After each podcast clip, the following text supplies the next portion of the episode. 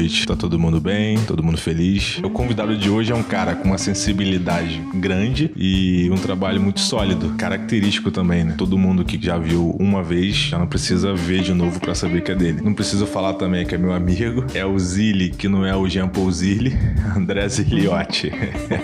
E aí, tudo bem, pessoal? E aí, Zi, tudo bem? Tá feliz? Tô tranquilo, cara. Tranquilo. Já deu entrevista alguma vez? Tá animado? Não, ainda mais pra um amigo, né? Parece que vai ser divertido. Pois é. Vamos ver como é que vai ser isso aqui. Pra quem não me conhece, meu nome é Felipe Melo e você tá em mais um Bloqueio Criativo.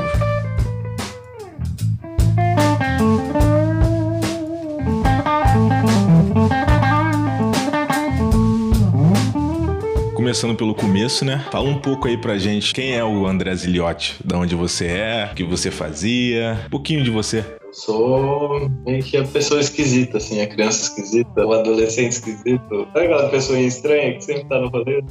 sou tatuador hoje em dia, esse é meu ganha-pão, eu tatuo. Eu sou formado em design, gráfico e produto. Sempre gostei de desenhar, de criar, de observar, e quando é que começou essa tua relação com um ramo artístico, seja ele qual for, desenho, pintura? Eu acho que foi muito cedo, cara. Acho que foi muito cedo mesmo. Eu tenho memória, assim, de desenho da pré-escola, manja? Mas tenho, tenho outras memórias também, mais sólidas, assim. Mas é sempre prazer em desenhar, em desenvolver qualquer coisa manual, sabe? E criativa era... Eu tenho muita memória, assim, visual das coisas. De fazer gravura no papel alumínio com álcool na pré-escola, por exemplo. Papel alumínio e palito de espeto. É uns bagulho bizarro. Mas isso me acompanha desde bem novo, assim, desde bem pequeno. Mas eu sempre fui muito preguiçoso, né? Dois. Não, mas, mano, nem se compara, te conheço, eu sei bem do, do seu empenho e da sua capacidade de realização. A minha é, é um pouquinho mais acomodada. Acho que quando a gente tatua, é mais difícil mesmo ter espaço para outra coisa depois que começa a tatuar. Quando é que surgiu essa vontade de tatuar? Quando eu fiz a minha primeira. Quantos anos você fez a primeira? Tinha 19, acho. Maior de idade já, né? Já maior de idade. Fiz com um amigo meu, Piva, quarto dele, cara. Bizarro. Foi em estúdio, sabe? Ele mal sabia direito também o que ele tava fazendo. Ele sabia tatuar muito bem, desenhava super bem. Então a tatu saía, tipo, muito boa. Hoje eu percebo que a gente não sabia porra de nada, nós dois. Mas ali surgiu uma vontadezinha, uma curiosidade de entender como que funciona, sabe? Porque foi no antebraço, então eu vi ele fazendo. E como não foi uma dor, assim, suportável, eu desci me cagando pra fazer. Frio na barriga pra caralho. Mas foi nessa primeira vez, cara. Foi nessa primeira vez aí que eu vi a maquininha e imaginei como deve ser segurar isso e desenhar com isso na pele de alguém, algo que você não erra, sabe? Essa era a maior intriga, assim, porra, e aí, se eu errar? E se o cara errar? O que, que rola? Errou, marcou, já era? Tem alguma margem? O tatuador nunca erra. Aí eu comecei a ficar curioso. Qual foi o, o delay de espaço entre você sentir essa vontade e você pegar na máquina a primeira vez? deu uns dois meses. Bem rápido até, né? Foi entre dois meses e um semestre, assim, não deve ter dado mais que isso. Porque foi o intervalo de uma sessão para outra. Eu acho que deu uns dois, três meses, cara. Na segunda eu já perguntei para ele, me deu uma carcaça de uma máquina. Aí eu fui atrás no estúdio de umas peças, aí fui atrás das coisas que ele me deu também, com um cara lá, um brother, que comprava os material na casa dele. Tudo no underground, né? Tudo underground. Você é de Paulínia, né? Paulínia é uma cidade pequena. Qual o tamanho de Paulínia? Agora deve ter 100 mil habitantes, mas demorou para chegar nisso. E como foi começar numa cidade menor? A dificuldade que você sentiu no começo? Eu não sei, não sei, porque esse brother mesmo que me, que me tatuou a primeira vez, ele não teve tanta dificuldade de network, por exemplo. Eu tive bastante, a gente começou praticamente muito próximo, assim, não tem nenhum ano de distância. Você tatuou há quanto tempo? Já deu oito. E não envolve só a experiência técnica, envolve o seu, seu vínculo emocional com ferir o outro, se sentir confortável ou não em relar o outro, na interação próxima com uma pessoa que às vezes você nem conhece. Tem vários fatores, velho. Eu lembro do cheiro da tatu, tá ligado? Eu quase parei de tatuar por causa do cheiro. Aham, característico mesmo. Sério. Nossa, mano, foi inferno. Quase parei. Aí eu descobri que eu podia usar máscara e que fazia bem. Como é que você vai no estúdio quando tô eu lá? Quase só eu tô de máscara. É bom que já costuma andar agora, daqui pro futuro de máscara, né? Tá ligado? As dificuldades técnicas do início, tu teve alguma? Ou... Claro que teve, né? Mas qual foi a que você sentiu mais dificuldade? Foi entender o que tava dando errado e o que tava dando certo, o porquê de cada coisa. Porque, mano, eu não entendia. Tinha hora que eu acertava, tinha hora que eu errava. A maioria Eu errava, mas às vezes eu acertava e eu não sabia identificar o momento em que eu acertei, manja. Porque a tatu ela tem um tempo grande de distanciamento até você validar o que você fez. Tem pelo menos aí um 15 dias, vai, superficialmente, do dia que você faz, executa a ação até o dia que você vai colher o fruto dela e ver se ela tá bem feita. Se tá errada, onde tá errado. Só que, cara, envolve muita coisa. Uma sessão, não sei você, mas cava horas tatuando, horas mesmo. 10 horas tatuando. Cada vez que eu pegava era 6, 7 horas, sabe? Numa coisinha assim, ó. 5 RL. Nossa, cara, era bizarro. Passava, passava, passava e nada, pegava. Eu não sabia o que tava fazendo, tentativa e erro. E foi em mim onde tinha um pouco menos de preocupação. É difícil, né? Você tem medo de errar. Claro que a gente tem medo de errar hoje em dia também. Esse medo é até bom. Mas no começo ele é absurdo, né? Nossa, é denso. É o meu ponto de vista particular. Pra mim, eu tive medo pra caralho. Conheço muita gente que teve, mas também conheço muita gente que não, cara, não teve. Mas rola, né? Dá um gelinho ali na hora que você sente a vibração da máquina e tá chegando perto da pele, assim. Uhum. A sensação clássica é que o corpo fica quente, né? É igual você achar que errou. Errei. Nossa, o corpo quente e a gota cai na hora. Sim. O que você fazia que você julga importante pro seu começo? Foi volta dos 13 anos que eu conheci o picho e o grafite. Assim. E isso acompanha até hoje, assim, na forma de pensar desenho, até a noção do que é estilo, que no grafite tem muito essa questão, né? Do estilo, do tipo de letra que você está escrevendo para a pessoa entender e para você ser reconhecido no meio. Já que ninguém vê sua cara pintando, você tem que dar um jeito do seu desenho falar por você. Então, contato com o grafite foi o que me direcionou pro design, que foi o que me jogou na tatu. Então, fora a tatuagem, o grafite foi o grande amor da minha vida. Eu nunca grafitei, mas tenho vontade. Cara, é deliciosa a sensação. Porque você desenha com o corpo todo. É grande, né? A graça é fazer grande. Então você desenha com o seu corpo, não é com a sua mão. Isso é muito foda. É que a gente, a gente é, acho que é o único país no mundo que separa, né? Grafite e pichação. O resto, ninguém separa grafite e pichação. Aqui a galera separa, tem um status diferente.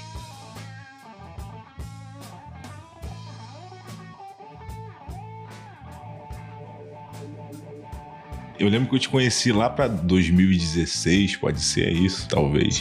Eu comecei a tatuar em 2015. Foi em São Paulo, não foi? Foi em São Paulo, tatuaria.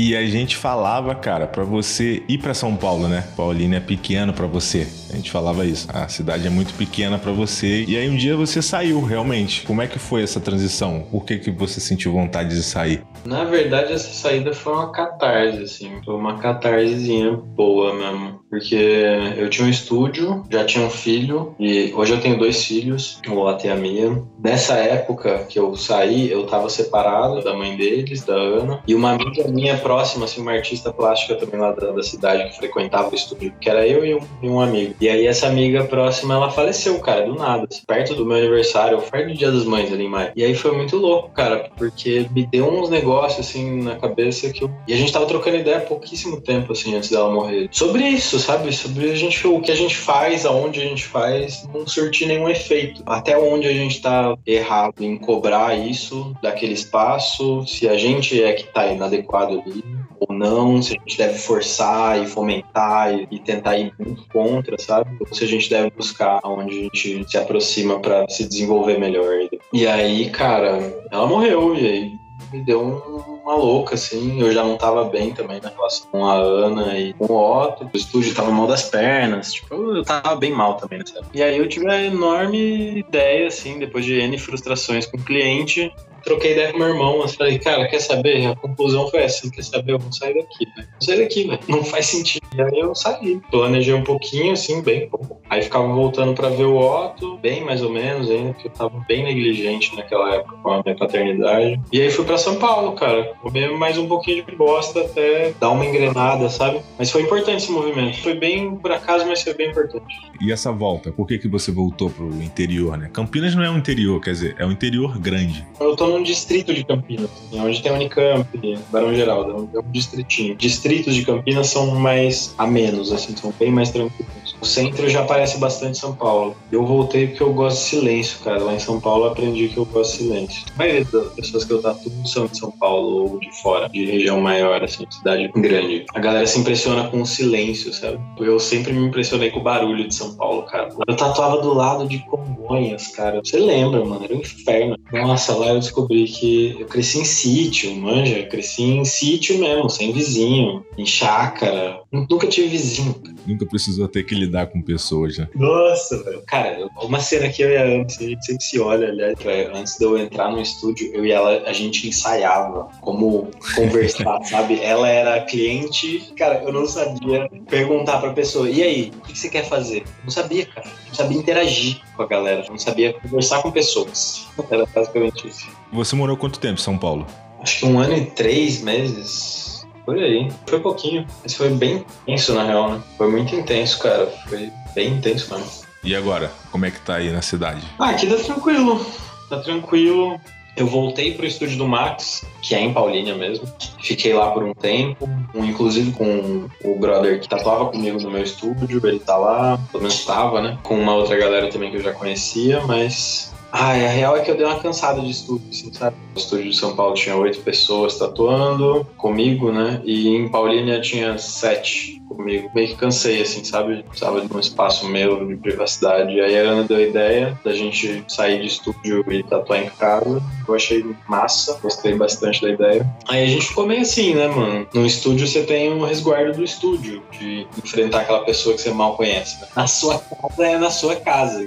Eu não sei. Tem a troca de energia também. É, não, mas foi um momento muito bom, cara. Parece que casou tudo, assim, porque as pessoas que estão procurando meu trabalho do jeito que ele tá se mostram muito massa, assim. São pessoas muito da hora, sabe? Eu não posso reclamar, não. As dúvidas foram embora e agora tá ótimo, assim. Tá bem gostoso, né? É como dizem por aí, né? Que viajar é bom, mas voltar para casa é melhor ainda. Sim, sim.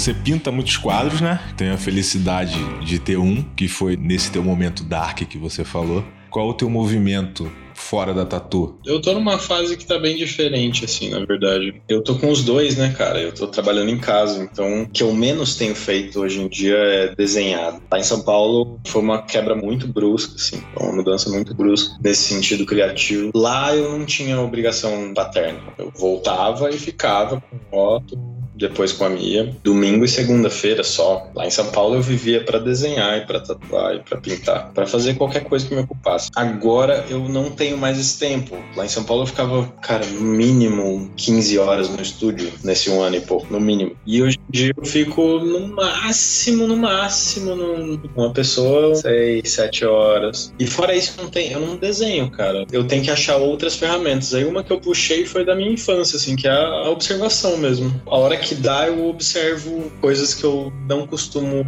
ver, ou então uma, um ponto de vista que eu não costumo olhar para aquela coisa. Ah, eu exercito minha capacidade de observação, cara, distinta, sabe? maneira distinta. Qual a importância que, que isso tem para você, desse escape? Mesmo você não tendo o tempo de produzir outras coisas, você tem o seu lado paterno e parece que você tá muito bem com isso. Qual é essa importância que tem esse teu lado paterno de ser mais observador e cuidador com o seu trabalho em si? Nossa, é importante, hein, cara? É bem importante. O meu trabalho na tatu, ele exige muito foco e muita atenção no que a pessoa tá me mostrando. E não só o que ela quer me mostrar, mas tudo. A partir do momento que ela entra em casa. E eu preciso de atenção, cara. É igual uma criança. Você precisa prestar atenção nela para entender de fato o que ela tá querendo, o que ela tá te demandando. E é isso que eu preciso da pessoa. Eu preciso disso. Entender o que, que ela quer. Só que nem ela sabe.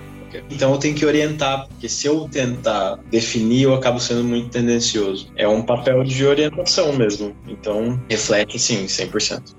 E falando um pouco de processo, a gente faz parte de uma geração que tá pensando mais no processo do que na tatu, né? Por que, que você acha que teve essa quebra? Eu acho que foi a partir do momento que começou uma disseminação de conhecimento, assim, mais aberto sobre como funciona a tatuagem elétrica, né? Com máquina. Pelo menos aqui no interior eu senti isso, cara. Que a partir do momento em que as pessoas começaram a fuçar e fazer e ver naquilo um prazer, sabe? Ou então qualquer trocado ali que rolasse a mais em alguma maneira de fazer, demorou. E a partir do momento que a galera começou a entender como funcionava, porque, mano, pelo que eu sei, há 20, 30 anos atrás, a tatu aqui no Brasil era bem difícil, assim, de você conseguir o conhecimento para tatuar, sabe? O que, que você precisava para tatuar. Muito mais escasso, você tinha que fazer agulha, soldar essa agulha. Eram muito mais camadas a se aprender do que hoje em dia. Eu acho que isso também facilitou bastante. No fim é tudo tatuagem, né? Mas o meio entre a pessoa chegar e sair tatuada, pelo menos para mim, é o que é mais interessante, entendeu? Se fosse uma parada muito igual, tão igual, só chegar e tatuar, eu acho que já tinha perdido um pouco do brilho para mim, pelo menos há muito tempo. O Instagram teve uma peça fundamental nisso, eu acho. A, a oferta de produto para se executar uma tatuagem.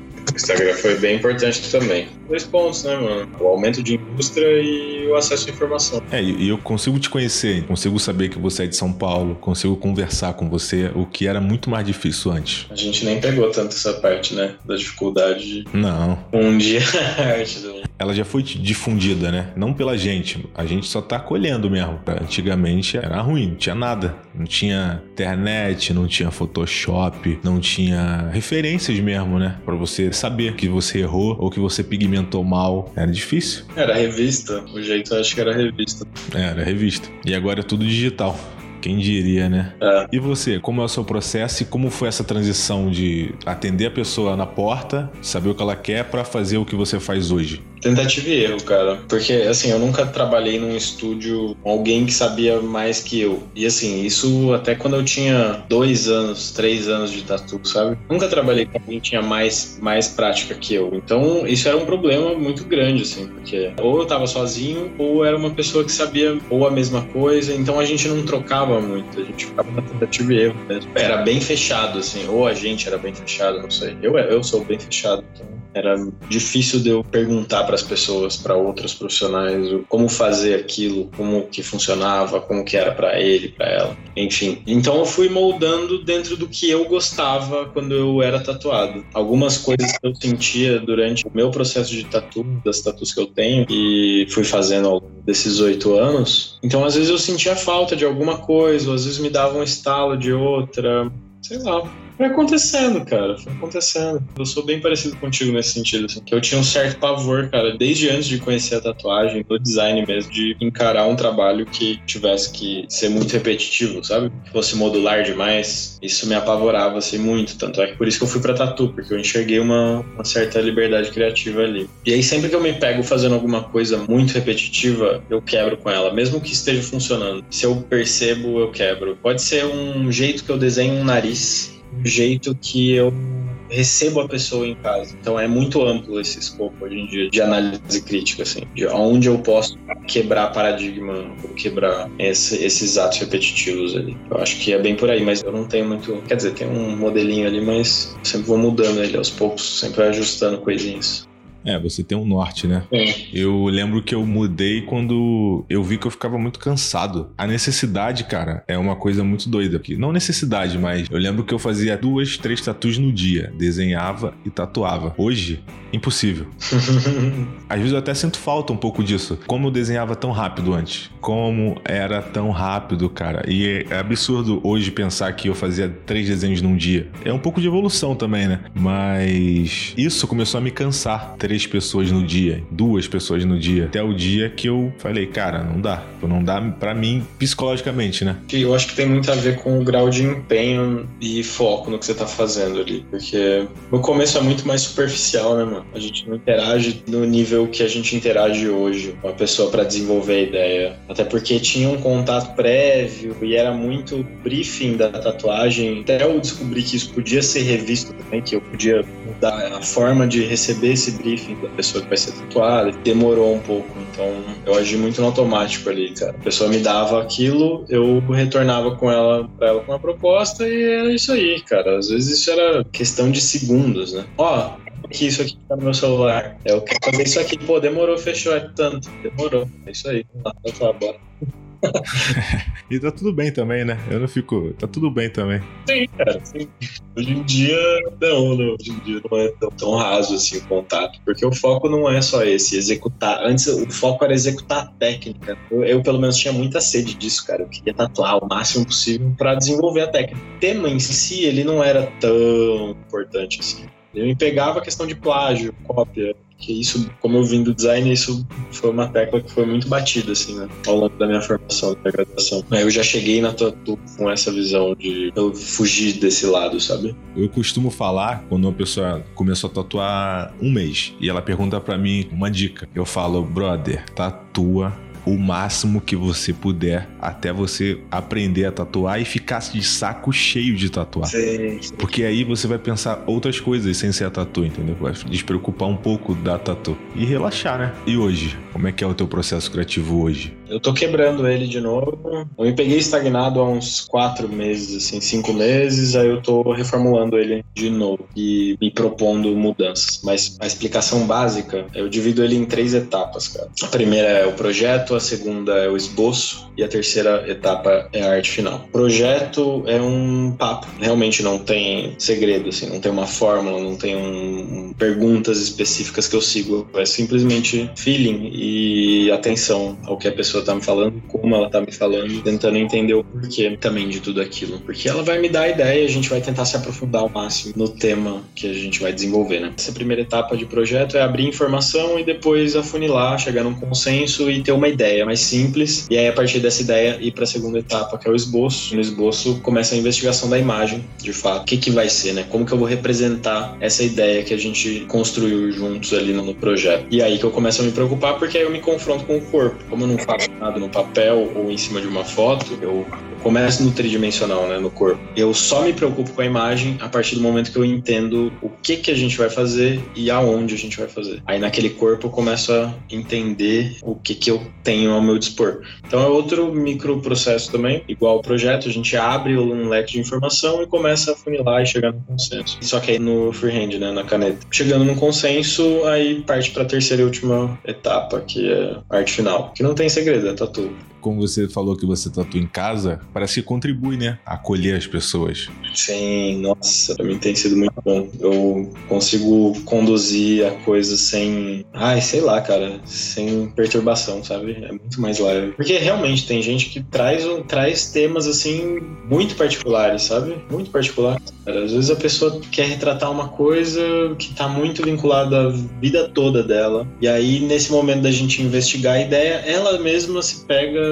de surpresa, revisitando toda a vida, sabe? Então, imagina isso num estúdio de oito tatuadores, em que todos os oito tatuadores têm oito clientes e às vezes acompanhante. E em São Paulo eu começava a produzir hora ir embora, velho. Então eu ficava até de madrugada no estúdio. Eu terminava tatu assim, tipo, nove da manhã. Começava às 11 e terminava às 9, porque eu ia começar a funcionar criativamente às 5 da tarde. Então aqui é mais focado, assim. E a pessoa baixa um pouco a guarda também, né? Porque chega, pô, é minha família aqui, cara, meu espaço. A, a sala de tatu é separada, mas a sala que as pessoas ficam mesmo é a minha sala, entende? Então às vezes a pessoa sai do intervalo ali praticamente nua, assim, só tampando o sexo, e tem meu filho desenhando ali fora. Ou às vezes ele pede para ver, pelo som da batida na porta, sei que é ele, aí troca ideia com ele. Cara, é muito mais leve, eu acho. Dá pra focar mais nessa sutileza toda.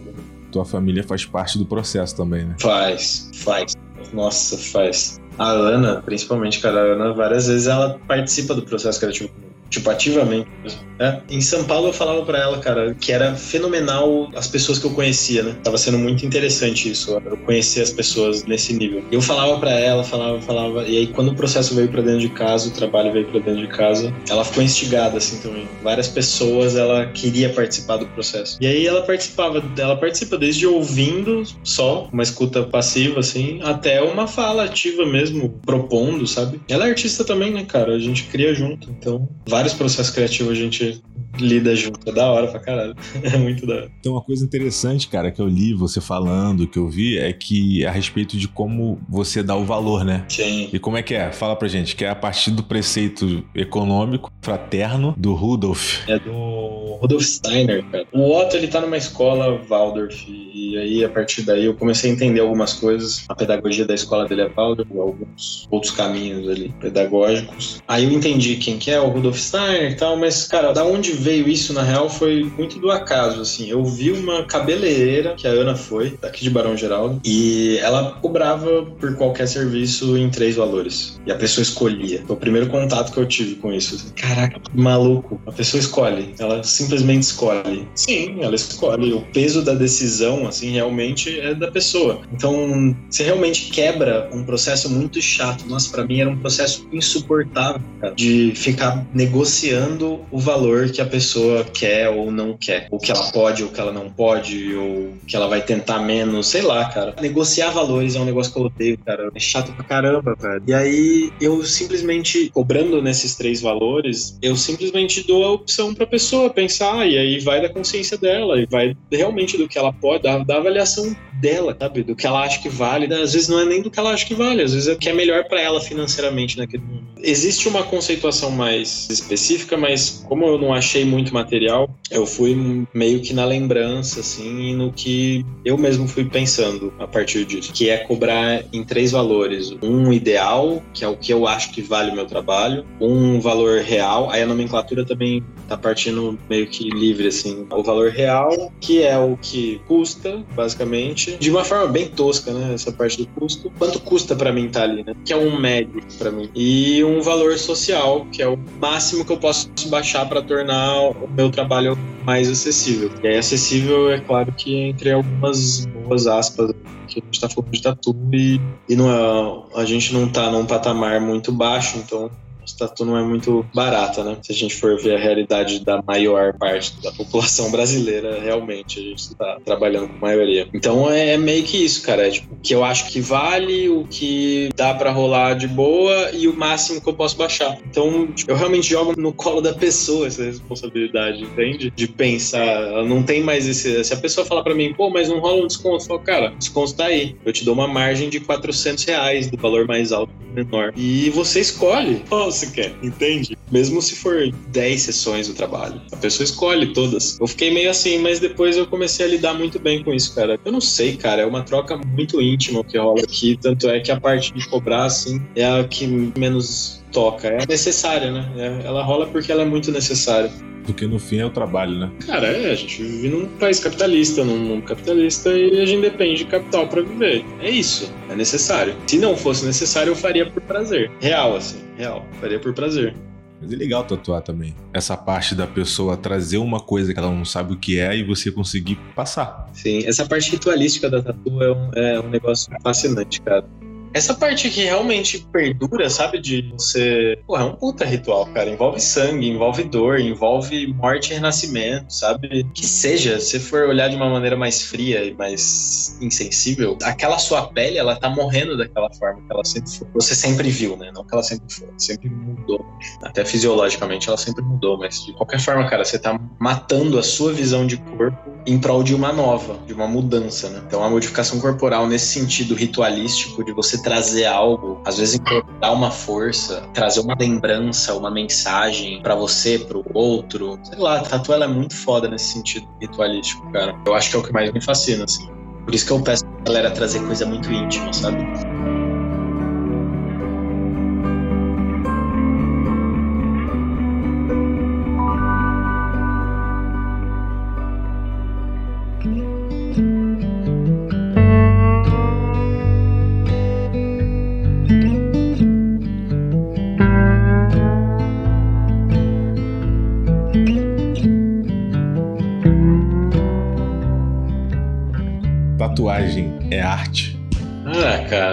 Me privo dessa discussão, velho. Eu me privo dessa discussão, sinceramente. a arte é um conceito muito aberto, né, cara? É um conceito que está em debate há muitos anos, uhum. séculos, milênios, sei lá. A gente já teve várias visões de arte. Hoje em dia é tudo muito aberto, então uma visão particular de arte, para eu conseguir passar por isso sem, sem me negar a falar.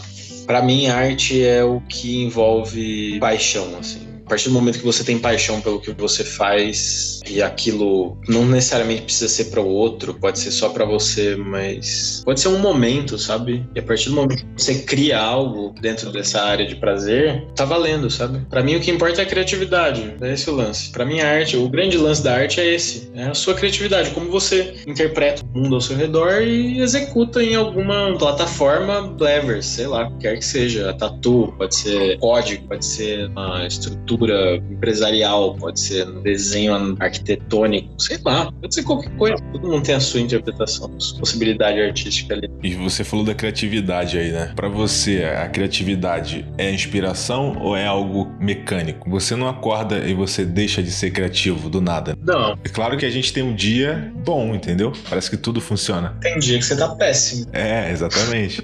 Como você lida com um dia mal? Cara, eu consigo lidar muito bem ultimamente, assim. Na verdade, desde que eu me considero realmente tatuador, que é de uns três anos pra cá, que aí eu sei tatuar pra valer. Os primeiros cinco eu não considerei isso. E cada ano que passa eu boto em xeque e falo, não, esse ano eu sou tatuador de verdade. Não, ano passado não era. Esse eu sou.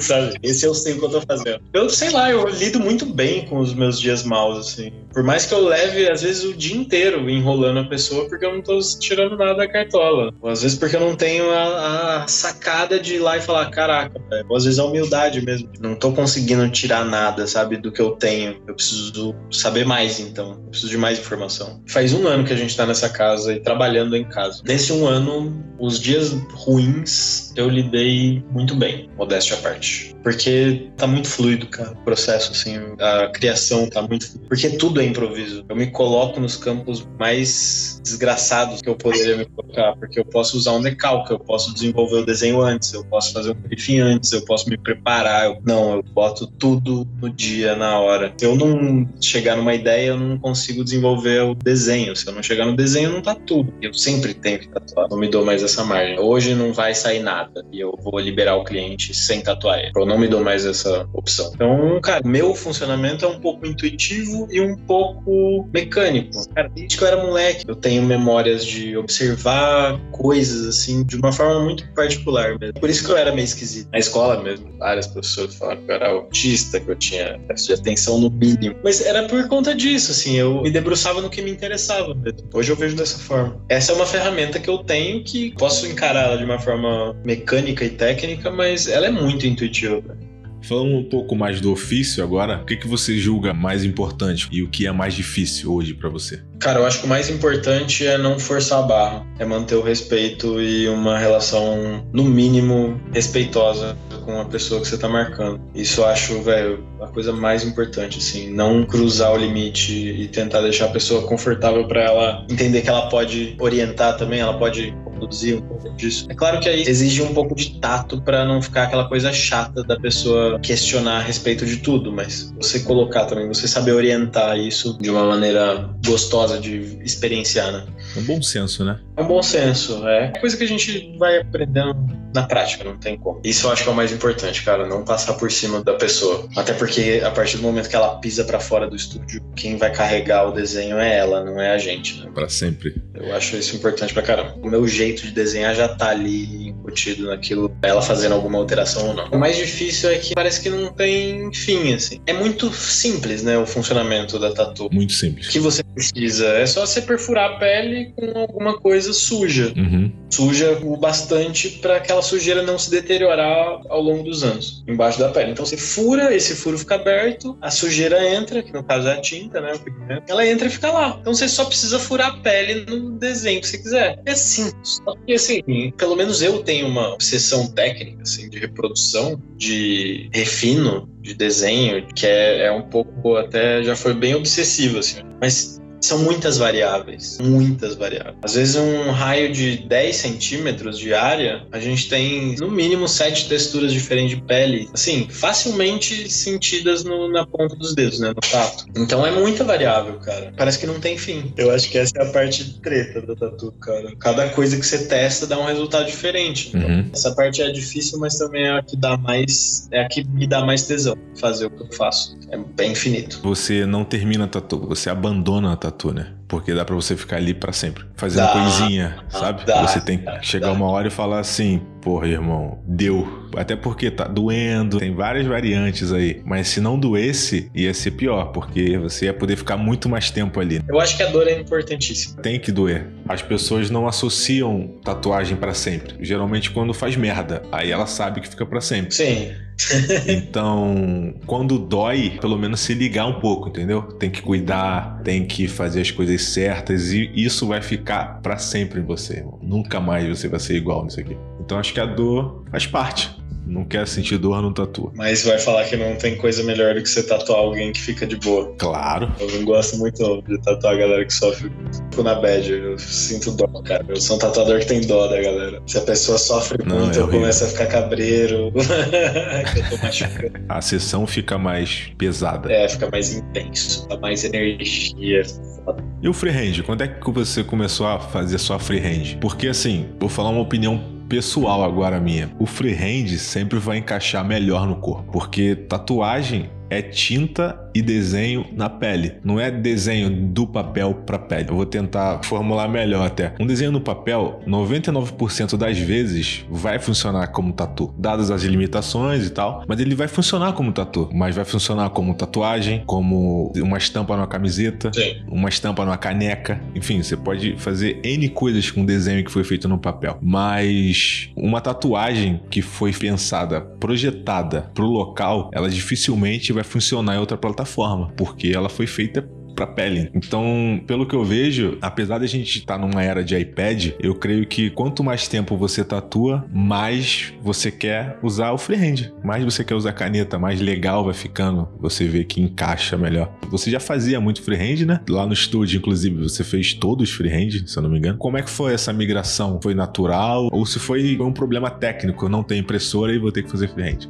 Então, cara, a primeira tatu que eu fiz foi assim. Sabe a da minha mão que eu fiz? Foi freehand na Bic. A primeira tatu que eu fiz na pele de alguém foi em mim, foi um freehand na Bic, porque eu não tinha. Eu li em fórum que era bom usar Monange para colar o papel, o decalque, sabe? Na pele. Aí o Monange não pegou. Eu falei, fudeu, tem que desenhar aqui, vou desenhar na pele então, com a Bic. Querendo ou não, comecei no freehand. é, eu comecei a fazer para valer a caneta em estúdio, em Maori, velho. Quando me vinham uns tribal, uns Maori, sabe? Sei lá, qualquer tipo de grafismo tribal, assim. Eu, eu era meio que. Eu me forçava a fazer na caneta porque eu sabia que ia ficar incomparável. Não tinha como. Ia uhum. ficar muito melhor, cara. Eu conseguia criar de um jeito que não ia ter aquela neurose, assim, caraca, como é que eu vou colar esse negócio nessa forma? Como é que eu vou colar sem distorcer esse círculo nesse ombro que não é plano e não vai comportar esse círculo como ele é? Eu vou ter que fazer uma previsão disso. Então tem como fazer um decalque ficar tão bom quanto uma caneta? Eu já vi, cara. Pouca gente, né, mano, que encaixa decalque com mais e assim, os trabalhos grandes, né? não tô falando de tatuzinha de antebraço. Pescoço e peito e barriga inteiro. Projeto de braço inteiro. Tem galera que usa decalque e faz isso muito bem, velho. Mas eu gosto muito de olhar pro corpo zerado ali e falar, caraca, agora começa. É, essa é a área que eu tenho. E aí, cara, cada braço é um, né? Cada história é uma. E aí você tem aquela área limitada e aquela história limitada para fazer o que tem na sua mente ali. E aí o corpo mesmo fala, né, velho? Pra mim, o corpo ele dá as saídas. Eu acho que é. Quando eu comecei a perceber isso, porque freehand no começo dá muito mais trabalho. Nossa, é insuportável o trabalho. Porque o apoio de mão, o peso da mão,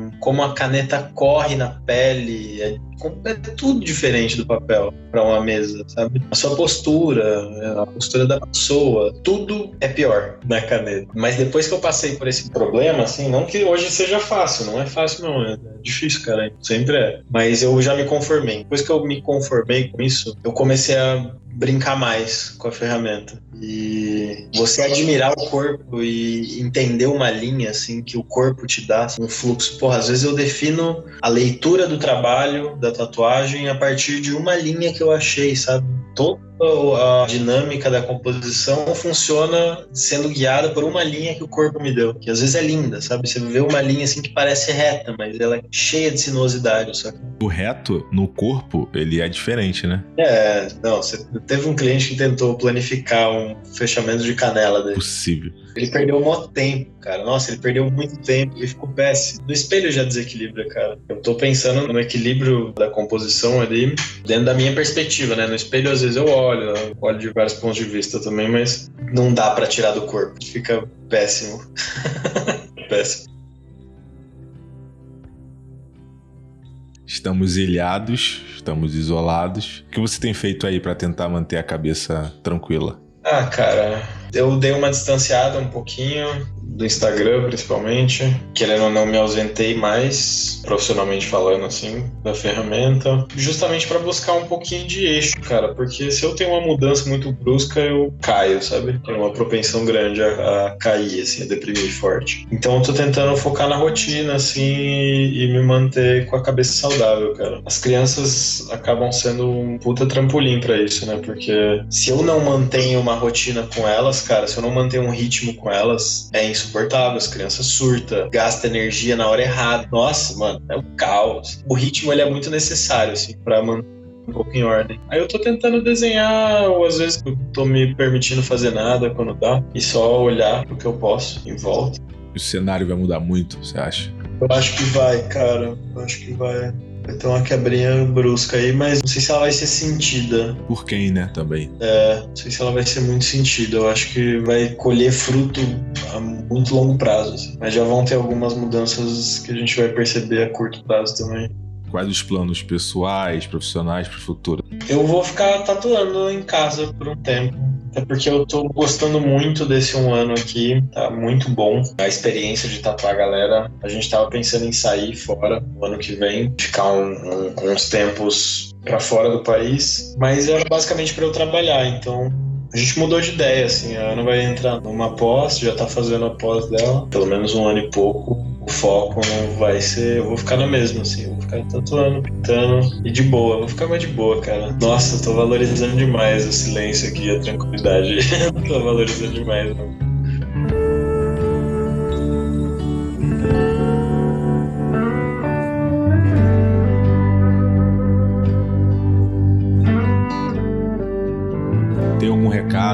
consideração ou até um questionamento que você queira fazer para quem tá ouvindo, para todo mundo? Cara, tem uma parada que a galera sempre me falou assim que eu sou muito sortudo ter achado a tatu como eu achei. Porque eu realmente tenho muito prazer em fazer isso, assim, desde sempre, sabe? Eu sempre tive muita crise com a tatu. Quase larguei a tatuagem várias vezes, mas nunca cheguei perto de realmente largar. Realmente gosto muito do que eu faço, me divirto e consigo me manter, né?